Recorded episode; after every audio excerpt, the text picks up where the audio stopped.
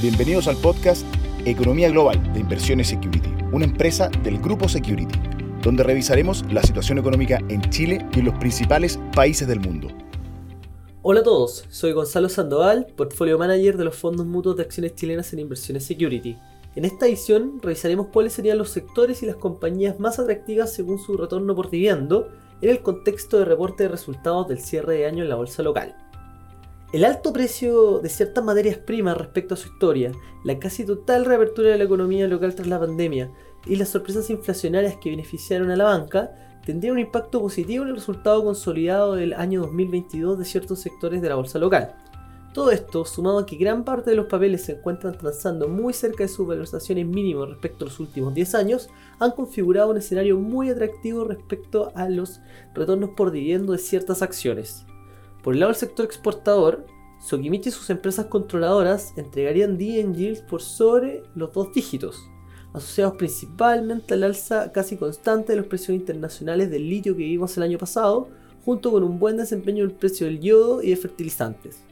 De igual forma, el precio de la celulosa, tanto la fibra corta como la fibra larga, alcanzaron de manera sostenida precios muy atractivos durante gran parte del año, lo que beneficiaría particularmente a CMPC, quien se encuentra más castigada en sus valorizaciones respecto a COPEC, lo que la hace más atractiva desde el punto de vista de even yields. Por último, el sector exportador, beneficiado principalmente por los vientos de cola que trajo en el rally del precio del hierro, encontramos a CAP.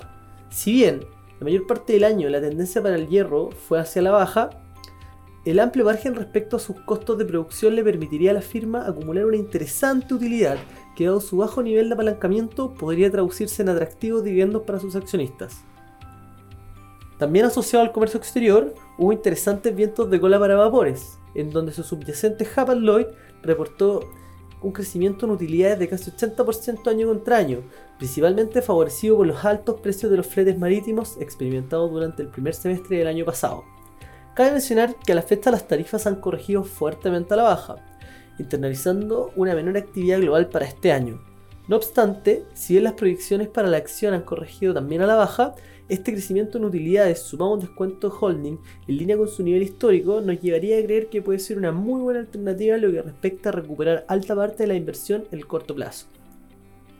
Por el lado del consumo local, la resiliencia de sus operaciones y la venta de activos prescindibles para el core de su negocio hacen que tanto Entel como SMU puedan traspasar gran parte del exceso de caja generado durante el año en sus balances a interesantes dividendos para sus accionistas. Por último, papeles ligados al sector financiero como Security 500 también podrían ofrecer interesantes retornos.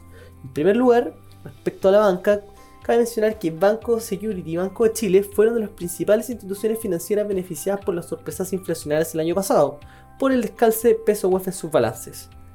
A su vez, Quiñenco, además de tener de subyacente al Banco de Chile, cuenta con el ya mencionado Vapores y también la atractiva Antofagasta Minerals, que cerraría un buen año 2022 dado el alto precio promedio del cobre.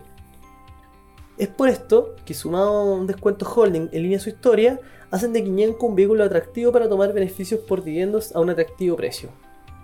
Recuerda que puedes seguirnos en nuestras redes sociales, nos encuentras como Inversiones Security en LinkedIn, Instagram, Twitter y Facebook. Te esperamos en la próxima sesión de nuestro podcast Economía Global. Te invitamos a revisar todos nuestros contenidos digitales en nuestro sitio web, Spotify y YouTube de Inversiones Security, una empresa del grupo Security. ¿Quieres? Puedes.